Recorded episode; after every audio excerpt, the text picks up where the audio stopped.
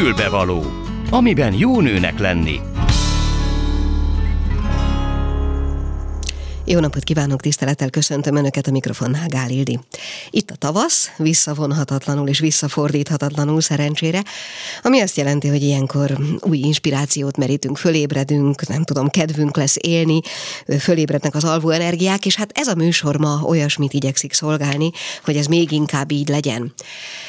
Három témát hoztam, vagy lehet, hogy majd a második részben kiderül, hogy ez nem is három, hanem kicsivel több, de az biztos, hogy először Kovács Zoltánnal, aki a napfényes étterem vegán séfje, fogunk beszélgetni arról, hogy egyrészt a tavasz milyen új alapanyagokat hoz ebben a főzési stílusban, másrészt, ha már közeledik a húsvét, meg fogom tőle kérdezni, hogy ezen az ünnepen, amikor a legtöbb családban mondjuk a sonka kerül középre az asztalra, akkor ez hogy helyettesíthető bármi mással, illetve hogy működik egy vegán menü, mondjuk a húsvét hét idején. Aztán ö, beszélgetni fogunk egy kicsit Kovács Orsolyával, értekes ma a kovácsok vannak terítéken, aki divat tanácsadó arról, hogy a farmer, mint anyag, mint farmer nadrág, valószínűleg örök, soha nem fog kimenni a divatból. Talán változik, talán egy kicsit idomul a mindenkori elvárásokhoz, de valahogy szabadulni nem tudunk, és talán nem is nagyon akarunk tőle. Aztán a félkettes hírek után egy kicsit beszélgetni fogunk arról, még mindig az inspiráció vagy a tavasz jegyében, hogy hogy működik, és én így fogalmaztam, hogy a jó kislányság, vagyis az a fajta elvárás, aminek megpróbálunk akár egy életen át megfelelni, azok, vagy az hogyan keseríti alkalmasint meg az életünket. Azért szeretnék erről beszélgetni, mert itt lesz a Más Hangon tanácsadó és pszichoterápiás központ két vezetője, dr. Preis Éva Eszter és Róza Ráhel, akik szerintem erről és sok más kifejezetten női problémáról sokat fognak tudni nekünk mondani. Mondom, fél kettő után, de kezdjük el valami egészen mással, ahogy mondtam, majd előtte még következzen egy kis szignál. A Klubrádió női magazinja tényleg fülbevaló. És itt van, ahogy mondtam, a vonalban Kovács Zoltán, a Napfényes Étterem vegán séfje. Jó napot kívánok! Kezdjük sokom, jó napot kívánok! Ugye azzal kezdtem ezt a műsort, hogy itt a tavasz, és gondoltam, hogy rögtön azzal megkérdezem öntől is, hogy a tavasz hoz-e bármifajta új donságot vegán főzés ügyben, például új és friss alapanyagokat? Gondolom, vagy úgy sejtem, hogy tán igen? Abszolút, igen. Ugye nyílnak a kertben a friss fűszernövények, zöldségek, tyúkúr, medvehagyma, úgyhogy most indul ennek a szezonja, de mégis kiemelném először is a nagybőjt időszakát, ugye amivel felkészülünk erre az időszakra úgymond általában tavasz dereken szokott lenni a húsvét, és ugye ennek egy fontos apropója a nagybőti időszak, és hát ugye a hagyományokhoz híven, és hát ugye a természet bölcsességére alapozva is, ilyenkor azért egy megtisztulás, egy valamiféle bőjt, vagy felfrissülés, valamiről való lemondás, megújulás, ami ugye megszokott, és az embernek is érdemes ezt megtennie, követve a környezet a, a természetnek a szokásrendjét, és hát ugye vegánként, ami ugye azt jelenti, hogy tisztán növényi alapanyagokat, tápanyagokat fogyasztunk, ez már ugye maga a bőjtnek is megfelel, hiszen ha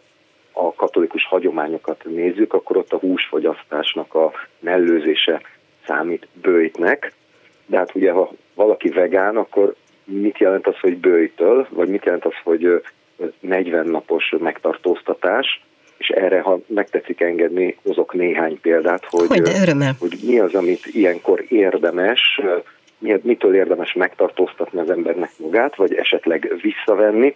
Hát ugye elsősorban vannak bizonyos szenvedélyeink mindannyiunknak, akár káros vagy rossz szokásaink, főleg az egészségre ártalmasak, és hát ugye a kapcsolatainkra, a környezeteinkre, ilyenkor érdemes ezeket is úgymond egy bőjt alá vonni.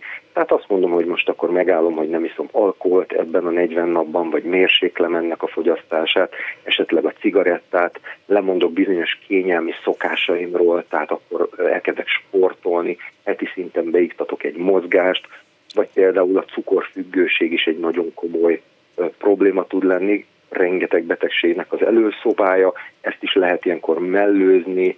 Ugye a vegán vagy egészséges táplálkozásban ennek vannak kiváló alternatívái, növényi szirupok, vagy akár finomítatlan cukrok, vagy mérsékelt cukortartalmú desszertek vagy élelmiszerek, amivel ezt lehet helyettesíteni. Úgyhogy ezeket lehet ilyenkor gyakorolni, vagy az ember beiktathat egy-egy tisztítókúrát is. Ilyenkor ugye tavasszal a szervezet nagyon könnyedén tudja elengedni a felhamazott mérgeket, esetleg lerakódásokat, és fel tud frissülni, meg tud tisztulni. Ilyenkor be lehet iktatni egy, például egy csalánteakúrát, vagy egy szódabikarbóna, esetleg egy citromkúrát. Lehet például be, be integrálni az étkezésbe nagyon sok nyers alapanyagot. És azt mondom, hogy akkor most a főtételein felét lecserélem nyersre, sok friss, finomítatlan, friss zöldséget fogyasztok, ugye hőkezelés nélkül, és már ez is ugye felfrissíti tele van enzimmel, vitaminokkal, felfrissíti a szervezetünket, egy könnyedséget ad, be lehet iktatni egy bőjtöt, vagy egy részleges bőjtöt, ugye vannak ezek az időszakos bőjtök, amik bizonyos óra számig az ember ugye nem terheli az emésztőrendszerét, amikor leveket fogyasztunk, ezt hívják lébőjtnek, úgyhogy ezek azok a módszerek, és hát persze ennek vannak még több válfajai, ezeket a módszereket ajánlom erre az időszakra, hogy felkészülvén a húsvétra, ami aztán utána egész évre kitart, hiszen ilyenkor valami kiürül a szervezetből, felfrissül az ember, és nem csak arra a hétre vagy napra, hanem ez megalapozza aztán az egész évet, úgymond, hogy bírjuk az élet viszontagságait, ha szabad így uh-huh. fogalmaznom. Úgyhogy így dióhéjban nagyjából ennyit ezekről a tisztító kúrákról. És bocsánat, az fontos, egy nyilván fontos, hogy ezek mennyire frissek, tehát az ember a kertből vagy a, a piacról szerzi be őket, vagy mondjuk egy fagyasztott állapotban egy nagy áruházból, az nyilván nem mindegy. Persze, természetesen, de hát ugye nagyvárosi életet élünk már aki, ugye, de hát a mai világban ugye ki mihez jut hozzá. Természetesen mindenki tudja, hogy a friss, a frissen szedett nagymama kertjéből vagy biogazdálkodásból származó növények, gyümölcsök, zöldségek sokkal több tápanyagot tartalmaznak és egészségesebbek, mint bármi más. De hát ugye itt a törekvés a lényeg, hogy ha tehetem, akkor iktassak be minél inkább ezekről a helyekről származó alapanyagokat. Hm. Ez nyilván anyagiaktól is függ, az emberhez van-e közel piac, van-e nagymamáján, kertje, ahova lejárkálhat ugye veteményezni, Hát persze, de hát ahogy beszéltünk, függ. ahogy mondta, a törekvés a lényeg. Bocsásson meg, az jutott eszembe, hogy én jártam önöknél az étteremben, és nagyon sok olyasmit, nagyon-nagyon finomakat kóstoltam, de sok olyasmit, amiről az ember nem gondolná, hogy növényi anyagokból készült, és most ha csak azt mondom, hogy a töltött káposzta, vagy a nem tudom, a túrógombóc mind-mind kapható ezen a helyen, és gondolom, hogy ön vagy önök készítik el nyilván. Fontos-e az, hogy ez a valami, ami elkészül, ez hasonlítson a hagyományos vagy a húsevő étrendben megtalálható kedvencekhez, vagy egyszerűen ez egy, ez egy inkább marketing eszköz? Nem azt mondanám, hogy fontos, hanem inkább mi szeretnénk mindenkinek egy alternatívát adni, hogy megtalálja a számítását nálunk, ha eljön egy vegán Ja, eltűnt? Hát úgy tűnik, hogy Kovács Zoltán eltűnt egy pillanatra, megpróbáljuk őt visszavarázsolni, szerintem addig lehet, hogy muzsikálnunk kéne egy kicsit.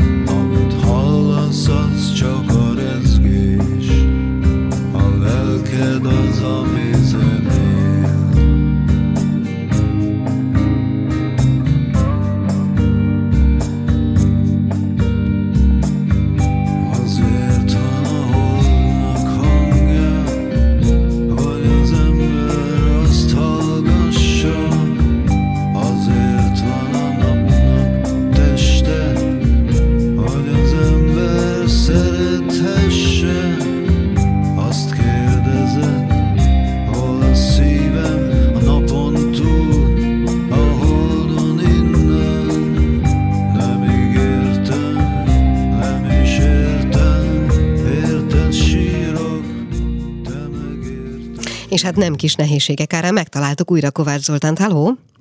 Itt vagyok, kezit csokom, Na, volt nagyszerű. egy kis technikai nehézség. Igen, igen, érzékeltük. Na jó, akkor gyorsan viszont ettől ugye sokkal kevesebb lett az időnk. Gyorsan még menjünk tovább abba az irányba, hogy azért kínáljunk a hallgatóknak egy húsvéti menüt, egy húsvéti vegán menüt. Hogy néz ki húsvétkor egy ilyen? Hát ugye a sonka és tojás helyettesítése nem feltétlen a fő profilunk, nem is törekszünk direktben. Egyébként vannak olyan ételek, amiket például a kalács, amit ugye meg tudunk sütni hasonló módon, vagy például a burgonya saláta, amit gyerekkoromban emlékszem, hogy mindig ott volt a, az asztalon, ugye ez a hagymás burgonya saláta, de kínálunk majnézes burgonyát is, lehet nálunk rendelni különböző készételeket, nem feltétlen húsvéti jelleget képviselik, hanem mégis ha az ember szeretne valami vegán fogást felkínálni, akkor, akkor legyen azért egy olyan élménye, tehát nincs egy tipikus helyettesítő eszköz, nincs valami más, nincs, egy tipikus helyettesítő étel. Igen, igen, igen, igen. Most például kínálunk káposztás trapacskát, bolonyai lazanyát, töltött káposztát, ugye még nincs az a nagy meleg, talán még elnézik nekem, hogy a töltött káposztának egy kis utószezont adunk, uh-huh. és hát a hagyományos babgulyás, ezek mind olyan, hogy mondjam, sztár ételek, amit mindenki egész évben szívesen fogyaszt. Hát vannak süteményeink, tejtojásmentes, glutén és cukormentes süteményeink, amit ilyenkor szintén ajánlani tudunk, mert hát ugye érdemes becsempészni már az ünnepekkor is a tudatosságot, főleg ha valaki ezt életmódszerűen űzi, akkor igényli azt is, hogy húsvétkor, esetleg karácsonykor hasonló típusú ételeket találjon az asztalon. Akkor befejezésül még azt hadd kérdezem meg, hogyha valaki csak kacérkodik a vegán étkezéssel, és csak ki szeretne próbálni valamit, amiről garantáltan azt érezheti, hogy ez ilyen, ez már vegán, és ez nagyon finom, akkor mi az, amit mondana neki, hogy próbálja ki akár otthon, az éppen friss ötlettől vezérelt gondolat nyomán nyissa ki a hűtőt, és mit csináljon? Mi az, ami könnyen elkészíthető? Tud ilyet mondani nekünk? Hát rengeteget tudnék mondani, egy szakácskönyvet föl tudnék sorolni, de akár többet is. Én azt mondanám, hogy az ember kezdjen el egyrészt otthon valamit, másrészt menjen el egy olyan helyre, ahol ez a specialitás. Látogasson el olykor, tényleg, tehát hogy nem feltétlen hozzánk, bármilyen vegán helyre kóstolják meg, legyen nyitott az ember, egy társaság, szervezzenek oda egy randit vagy bármit, és egyszerűen tapasztaljanak meg minél több mindent ebből a fajta gasztronómia szemléletből. Otthonra egyébként semmi más nem ajánlok, egyszerű sült zöldségeket, valamiféle gabonával, esetleg tésztával. Ugye ezt amúgy is fogyasztják az emberek hagyományosan, csak kiegészülve bizonyos húsokkal, vagy esetleg sült tojással, vagy ilyesmit. Az ázsiai konyha egyébként egy nagyon jó példa erre, amikor az ember vokban grillel zöldségeket, akár rizsel, rizstésztával, vagy más tésztával keveri őket, egy kis gyömbéres szójaszósztal meglöttyint, és már kész is van a fenséges ebéd, és általában senki nem hiányolja belőle a, a, a húst. Persze ezek hússal is készülhetnek, ugye, hagyományosan, de a tofus zöldséges változat is igen kedvel. Úgyhogy én ezt, ezt próbálnám meg, bármilyen zöldség, az ember kombinálhatja ízlése szerint, inkább ezekkel az ázsiai fűszerekkel, dolgoznék, és rizs vagy rizstésztával keverném egy egyszerű vokban vagy serpenyőben. Ennyi lenne a gyors recept ajánlom. Jó, nagyon szépen köszönöm. Még annyit tényleg zárszóul, hogy egy vegán séf az mikor dönti el, előbb lesz-e séf, és utána vegán, vagy fordítva? Hát én előbb váltottam az életmódban és a szemléletben, és utána jött az a váltás, hogy azt mondtam, hogy már nem tudok azonosulni a szakmámmal olyan módon, ahogy én azt műveltem. Szállodában dolgoztam majd két évtizedig, és onnan jött a váltás, hogy, hogy csináljuk meg a saját éttermünket, hiszen mi így étkezünk, és a barátaimmal válvetve hoztuk létre, hogy legyen, hogy legyen hova bemennünk saját magunknak is, legyen hol jól érezzük magunkat, és bőrünkbe és a hivatásunknak és a szenvedélyünknek, az életmódunknak megfelelő dolgot műveljünk a mindennapokban. Úgyhogy én azt gondolom, hogy először, a, először az életmódváltás, uh-huh. de le, van erre más példa is, ha valaki elhelyezkedik, és ott megérzi ennek az ízét, a savát, borsát, megérinti ennek a fele, és kipróbálja, és esetleg úgy marad, akkor természetesen a másikra is lehet példa. Hát nagyon szépen köszönöm, ennyi időnk volt, illetve már kicsit túl és léptük. Azért azt meg kell jegyezem, hogy remek üzletember is. Nagyon szépen köszönöm Kovács Zoltán. Én köszönöm a meghívást. A napfényes étterem vegán séfjét hallották. Viszont hallásra. Mi kell a nőnek? Egy fülbevaló. Kicsit nehezen boldogulunk ma technikailag, de már is itt van Kovács Orsolya is, aki stílus tanácsadó, divatszakértő, és akit jó napot kívánok, háló! Szép napot, stílusos napot kívánok mindenkinek. Na, üdvözöllek, nagyon örülök, hogy megvagy, és nagyon kevés időnk van, de szépen kérlek, hogy egy picit beszélgessünk a farmerről, pontosabban arról, hogy a farmer mitől örök. Ugye azt tudjuk róla, hogy sosem megy ki a divatból, itt a tavasz, föl lehet venni a farmercsekiket, farmernadrágokat. Mitől van ez a tulajdonsága, hogy nem kopik, illetve kopik, de másképp?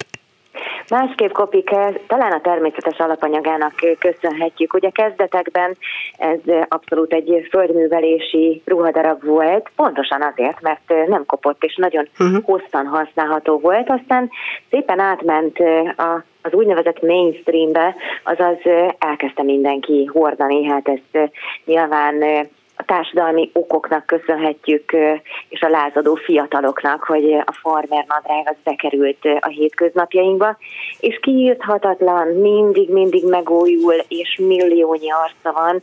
Ráadásul igazából már nem csak farmer nem csak nadrágban, hanem szoknyában, ruhában, inkben, teljes kosztümben is megjelenik ez az alapanyag. És bekerült egyébként akár a, az elegáns viseletek közé is? Tehát van olyan változata?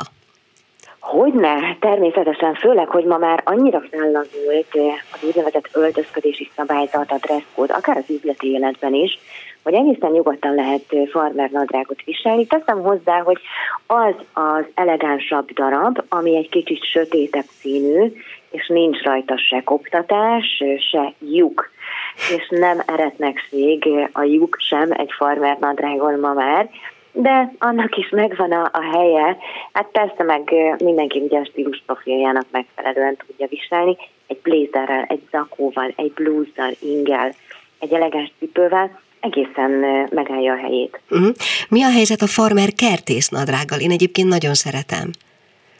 Ó, képzeld el, hogy az éppen most jön vissza a divatba, ugyanis tombol a 80-as évek újra, uh-huh. ami sokkal régebben volt, mint amennyire mi úgy, úgy érezzük és úgy gondoljuk, hiszen ez már egy 40 éves divatról beszélünk, és jön vissza ezzel együtt a, a kantáros nadrág is.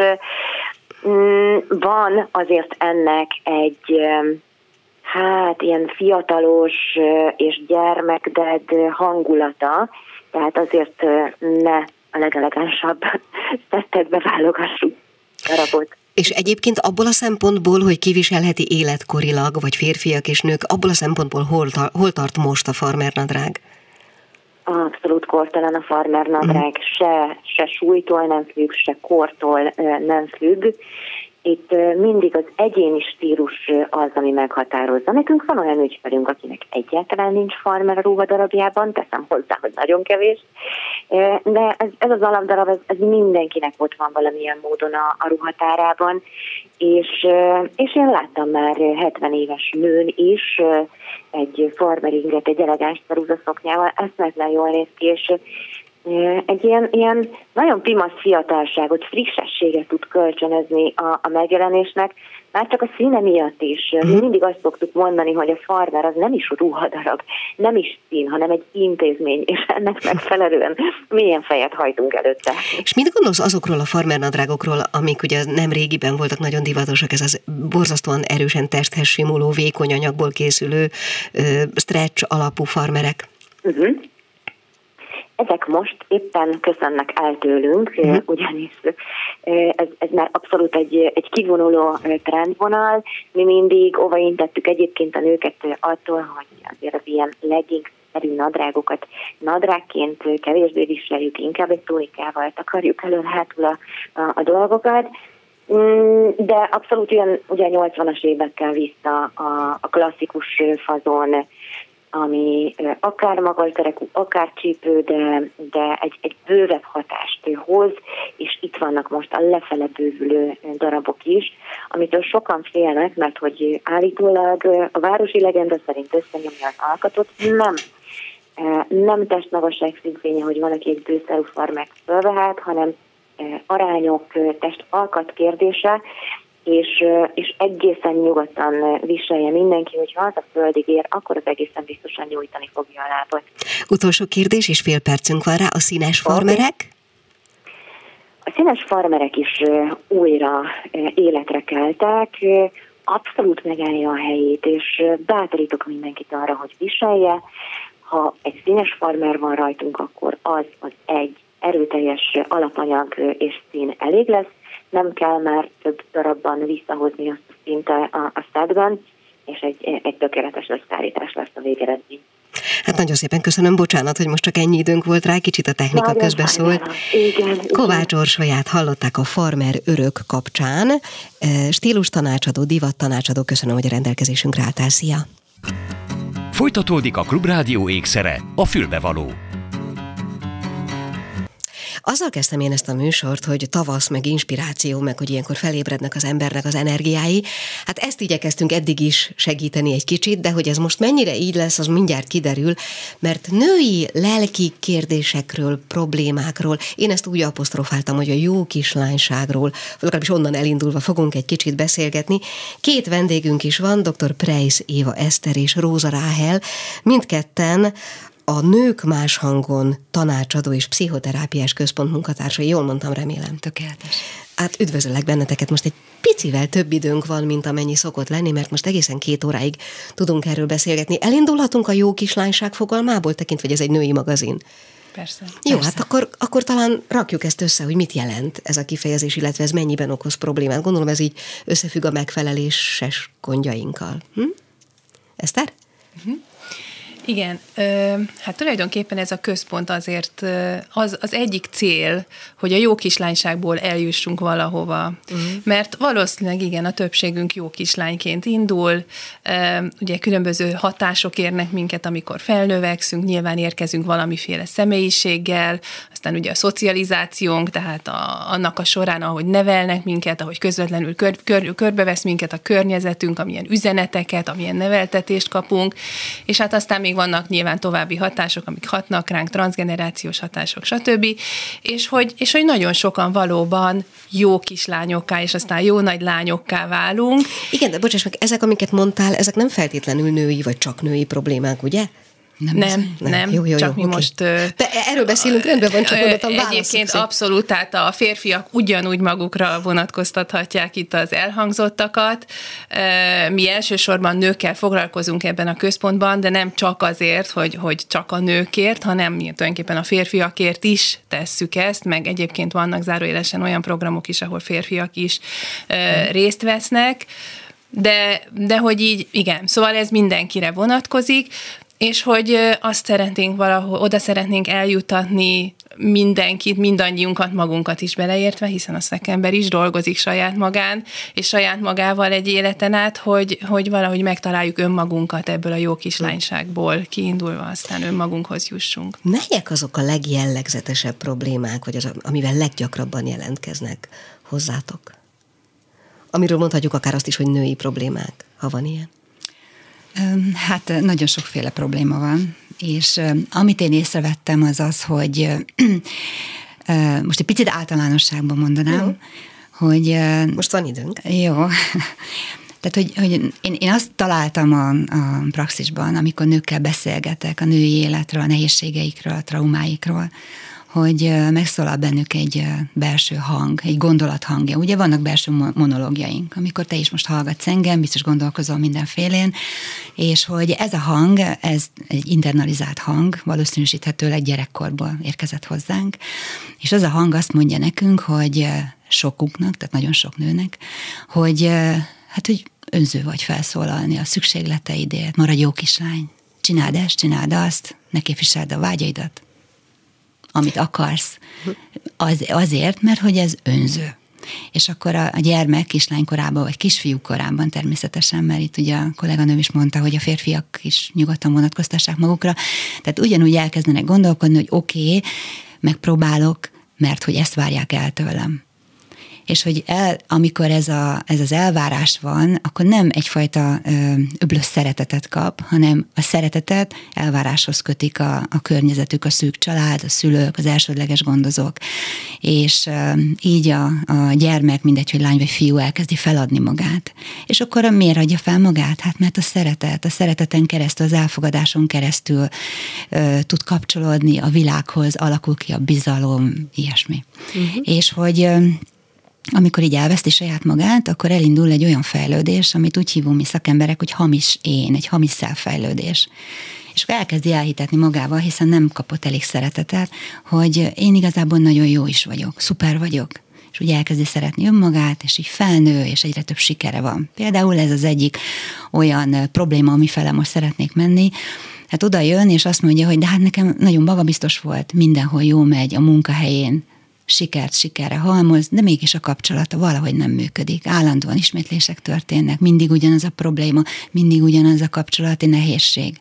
A másik típusú nő az pedig annyira elveszíti magát, hogy elvesztette a saját igazi hangját, amit az Eszter is mondott, hogy ez itt a, a, azért hívjuk ezt a központot nők más hangjának, vagyis más hangnak, itt a itt a hangsúly a máson van, uh-huh. hogy nem azokkal a hangokkal érkezünk, hogy ez az önalávető önfeladó hang, hogy oké, okay, oké, okay, a kapcsolatomban megteszek, megteszek mindent. Hát hány ilyen nő van, aki, aki reggeltől estig tényleg olyan túlzottan, olyan nagyon mindenkit ki akar szolgálni, mindenkinek a, a legjobbat akar. Egyfelől ez nagyon fontos, mert a nő gondoskodik.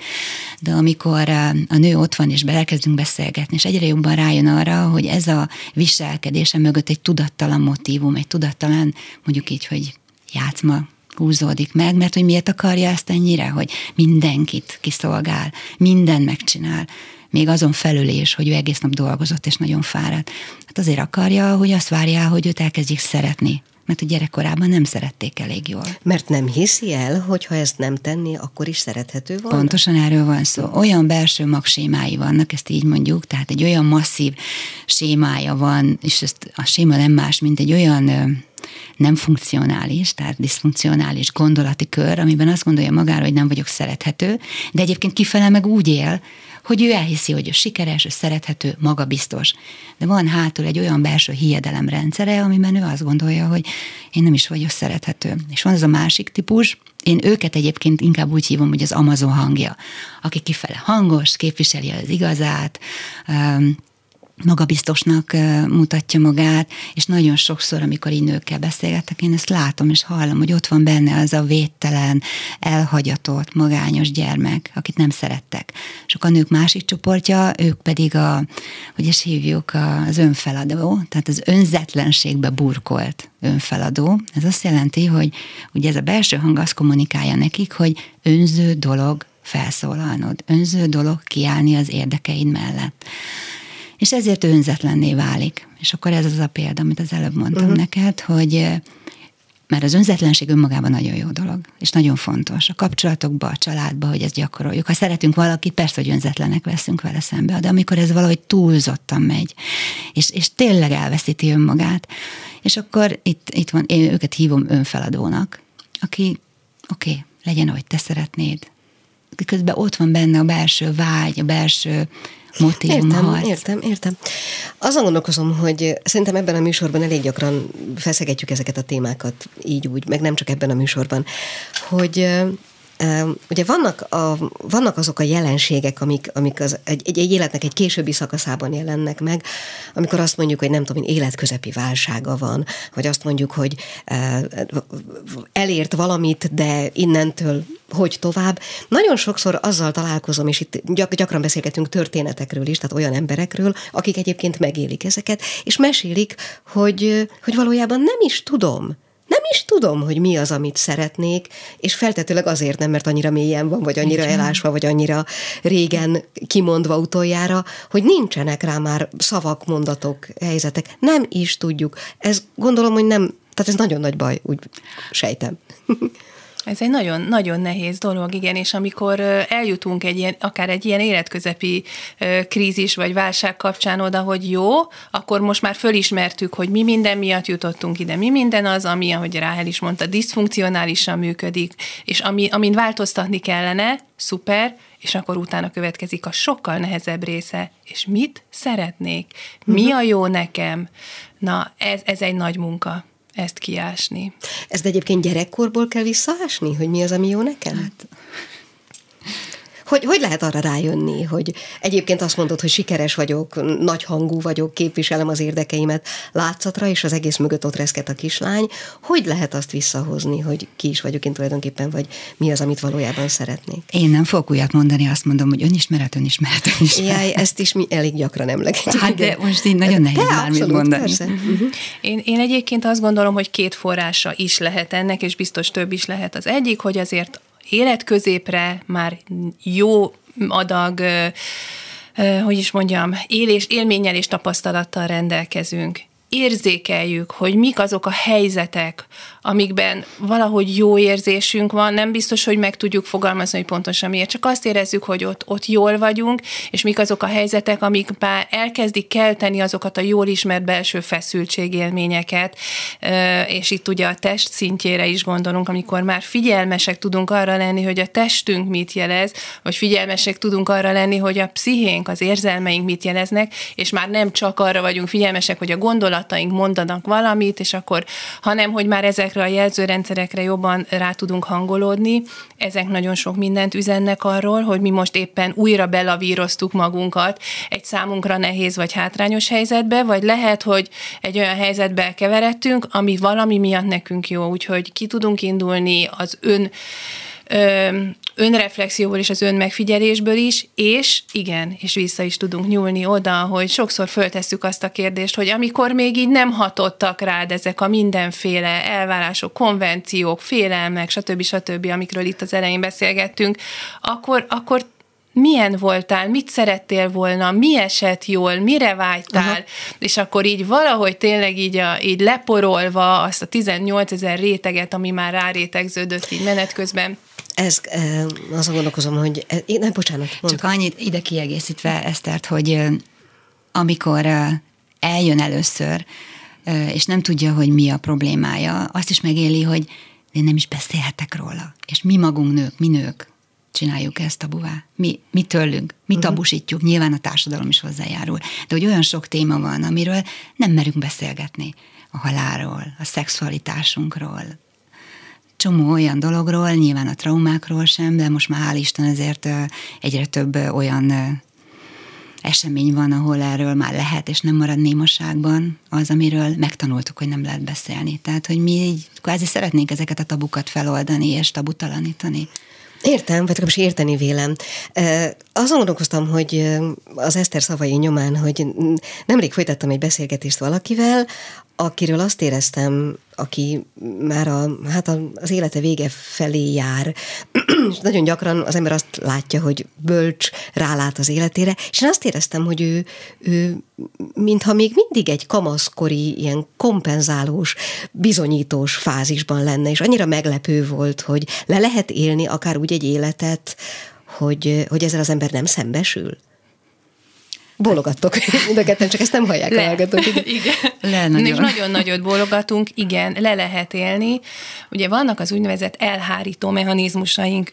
Az elhárító mechanizmusokat azért használjuk, és nagyon sokféle van belőlük, hogy a számunkra kellemetlen, a potenciálisan konfliktust, vagy különböző feszültségeket keltő öm, élményeket, megnyilvánulásokat valahogy távol tartsuk magunktól. Ha ezek az elhárító mechanizmusaink nagyon jól működnek, akkor tulajdonképpen hosszan, évtizedekig vagy akár, ahogy te is mondod, akár egy egész életet ö, le tudunk élni úgy, hogy elbújunk ezek mögé, az elhárító mechanizmusok mögé. Ha valaminek köszönhetően viszont, ö, és legyen ez egy trauma, az életünkben ö, valamiféle beköszönő krízis, kihívások, hát egy szerelem, akár bármi. Az is egy, uh-huh. egy olyan ember, aki oda kerül mellénk, és elkezd tükröt tartani, tehát a legbanálisabbtól a legszélsőségesebb dolgokig is gondolhatunk bármire, akkor ez ezek az elhárító mechanizmusok elkezdik, elkezdik úgymond felmondani a szolgálatot, és elkezdünk mögéjük látni.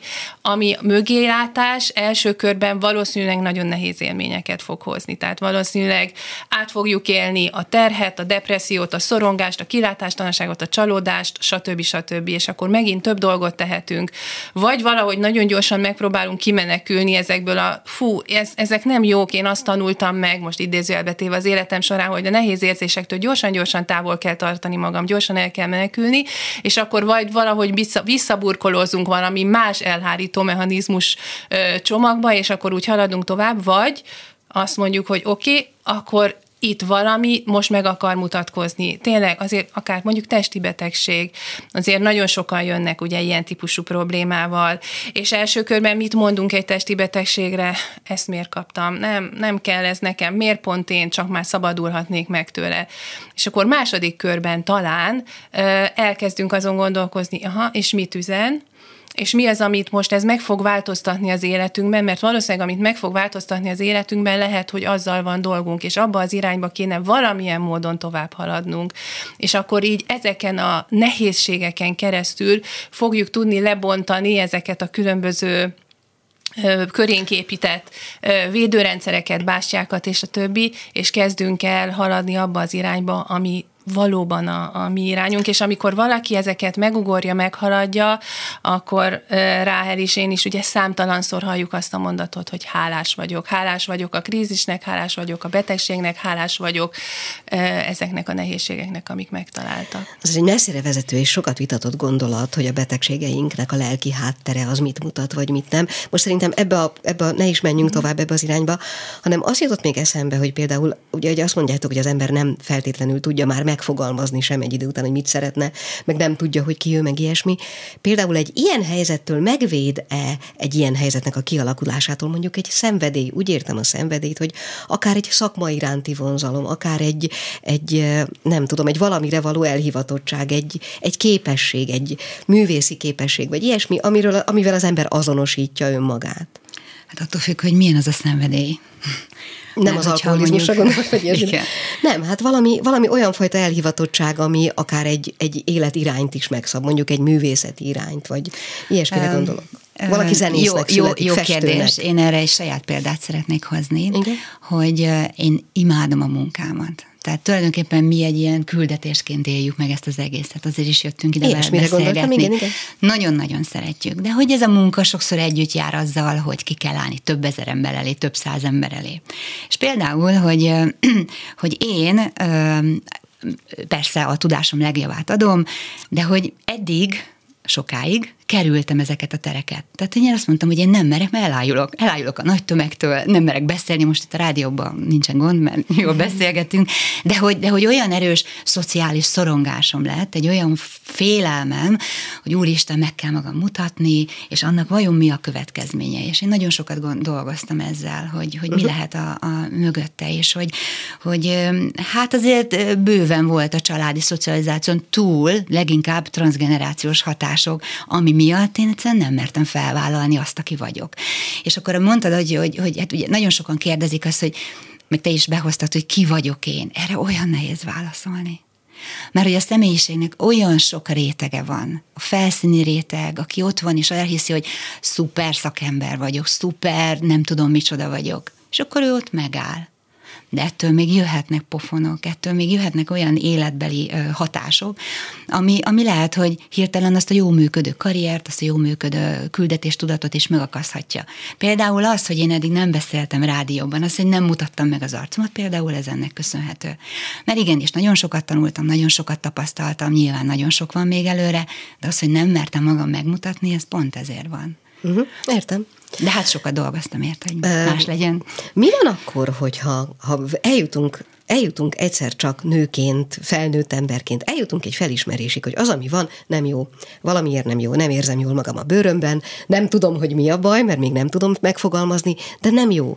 Mennyi az az idő a ti tapasztalatotok szerint, ami alatt el lehet jutni mondjuk egy felépített életben addig a, addig a paráig, hogy most akkor nekem ezt le kell bontani, vagy most nekem hova kell, tehát hogy mennyi idő kell ahhoz, hogy az ember ezzel kezdjen valami olyasmit, ami előre is visz? Mondjam? Attól függ, hogy, hogy mit szeretnénk megszüntetni. Tehát, hogyha azt mondom, hogy van egy krónikus nem tudom mit csinálom, és az a problémám, és az a tünetem. Például és mi? Mondjuk pánik. Aha. Tehát egy én pánik szorongásom van, ha fölmegyek a villam, felszállok a villamosra, vagy a metróra. És akkor azt mondom, hogy minden terápiás ülés előtt megállapodunk a hozzánk fordulókkal, hogy mi a cél. Uh-huh. Tehát mi a terápiás cél. Hát szeretném, hogy többet ne szorongjak, hogy a pánik az ne legyen itt. És akkor lehet, hogy megállunk. Tehát vannak olyan technikák, ami egy olyan kb. 6-12 alkalom után a pánikot nagyon gyorsan megszünteti. És ettől nem kell visszaépíteni az egész eddig életet, hanem meg megszüntette azt, ami a legnagyobb gondja. Hát a legnagyobb gondja. És, most er, és akkor viszont erre rá szeretnék csatlakozni, ugye pszichi- pszichiáter oldalról, Igen. amit most a Ráhel elmondott, hogy terápiásan például a pánikot ilyen viselkedésterápiás mhm. beavatkozással meg lehet szüntetni, de meg lehet szüntetni gyógyszerrel is. És akkor most föléd licitálok, gyógyszerrel két-három hét alatt meg lehet szüntetni ugye a pánikot, és teljesen el fognak tűnni a, a teljesen el fognak tűnni a tünetek, de és ezt mindig nagyon fontos hozzátenni, hogy ez senkit se tévesszem meg, ettől nem fog meggyógyulni. Tehát, hogyha a valódi forrását nem találjuk meg annak, hogy miből táplálkozik az az adott tünet, jelen esetben mondjuk ez a pániktünet, akkor abban a pillanatban, hogy abba fogja hagyni a gyógyszert, vagy valahogy kikopik ennek a viselkedés terápiás intervenciónak a hatása, amit a Ráhel említett, akkor valószínűleg vissza fog jönni vagy az a tünet, vagy, vagy valami formában. más tünet. Um, Bocsánat, csak erről eszembe jutott az a, nem is tudom kinek a mondása, szerintem talán a pop, popperé, de nem vagyok benne biztos, hogyha megszabadítanak az összes bajomtól, akkor hogy fogok én alkotni, mondta ja, a színész, megmondta a festő, megmondta az ilyen-olyan művész. Ebben van igazság? Hát hogy ne lenne? Hát, hogy a, a, például egy művésznek a, az a mélység, az az átélés, az a fantasztikus alkotás, amit tudnak adni, az pontosan a traumáiknak a sublimációja, kimutatása, kirakása. Akkor is, ha belehal. Akkor is, ha belehal, sajnos igen. Igen. Aha. Na jó, van még mindig hét percünk. Ugye beszéltünk arról, erről az egyik típusú problémáról, de mi az, amivel még jelentkeznek nálatok? Ugye azt mondtad, hogy nem érzed jól magad, nem érzem jól magam a bőrömben, mondjátok meg, hogy mit csináljak, vagy mi a baj. Mik jellemzőek még, és ugye a jó kislányságra esetleg visszautalunk, vagy abból indultunk. Milyen problémákkal keresnek meg benneteket? Én örülök, hogy ezt mondod, aztán bármikor kapcsolódj hozzám, és úgy vártam is a kérdést, hogy mi miért foglalkozunk a nőkkel, és akkor miért tudok válaszolni jó. neked.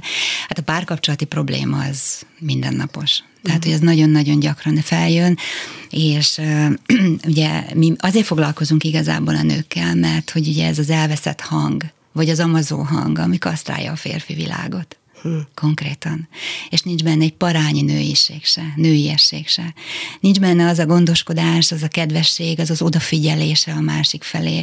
És hát ugye a nők szülnek férfiakat is és mi örökítjük tovább ezt a hangot, ami aztán ugye ad egyfajta sérülést annak a kisfiúnak is, és majd a kisfiú nagykorában. Ezt ugye... valami konkrétumokkal légy szíves, helyzetekkel támaszd alá. Hogy néz ki ez az Amazon típusú probléma?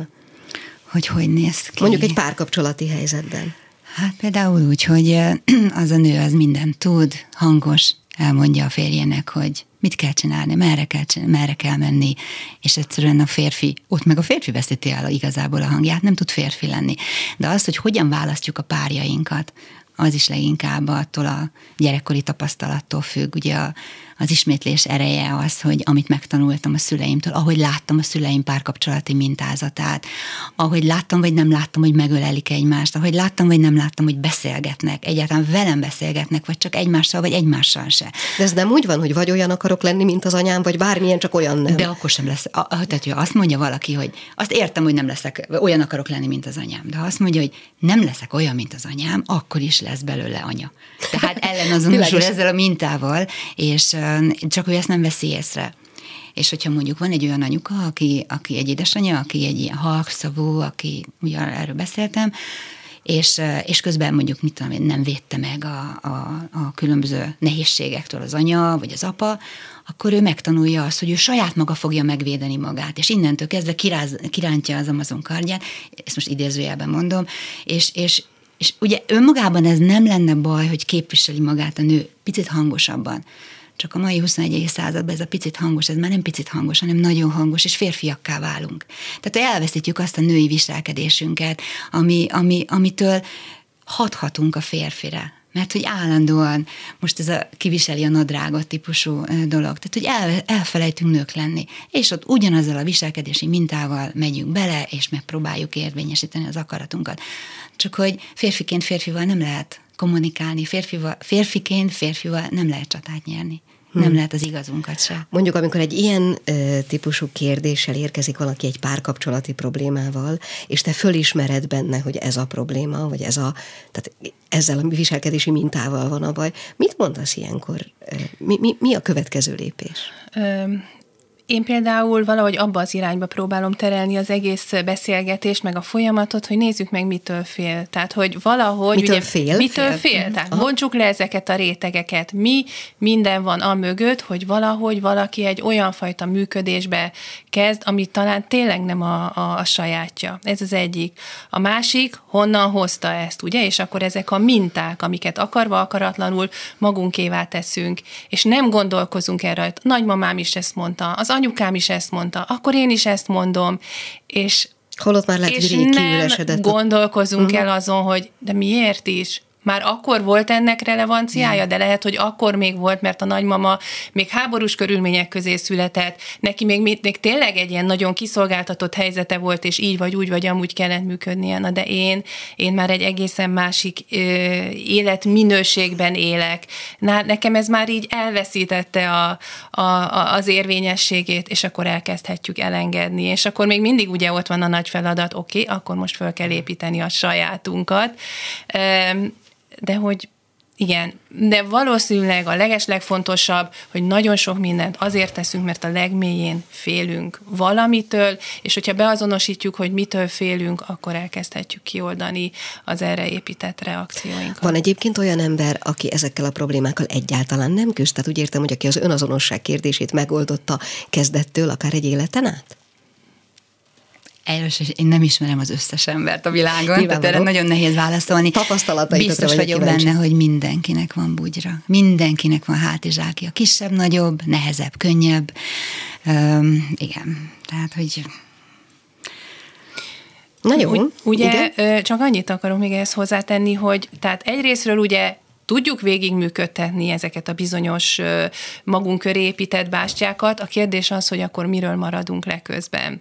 Tehát amíg védjük magunkat a bástyáinkkal, és talán tényleg végig, végig lavírozunk így az életen, de közben esetleg lemaradunk örömről, lemaradunk romantikáról, lemaradunk ö, nagy ö, fentekről és nagy lentekről, szóval, hogy ilyen szempontból veszteségeket élünk át, ez az egyik. A másik, amiért nehéz válaszolni erre a kérdésre, mert hogy, mert hogy az is lehet, hogy egy ponton ö, lerobbanunk, valaki akár tényleg így, így megbetegszik, stb. stb és nem fogjuk igazából tudni, hogy ez azért történt, mert, mert nem engedte magát önmagává válni, hanem azt fogjuk mondani, hogy hát pech, ez történt vele, hm. és ezért nagyon nehéz így uh, utólag visszaigazolni, de hogy, de hogy igen, hogy valószínűleg nagyon-nagyon sok elakadás, lerobbanás és, és ö, tragikus és kevésbé tragikus történet mögött ez van, hogy egyszerűen nem vetettük rá a pillantásunkat erre a témakörre, amit itt mi most boncolgatunk, hanem úgy tettünk, mintha ez nem lenne, már pedig ez a témakör, ez van.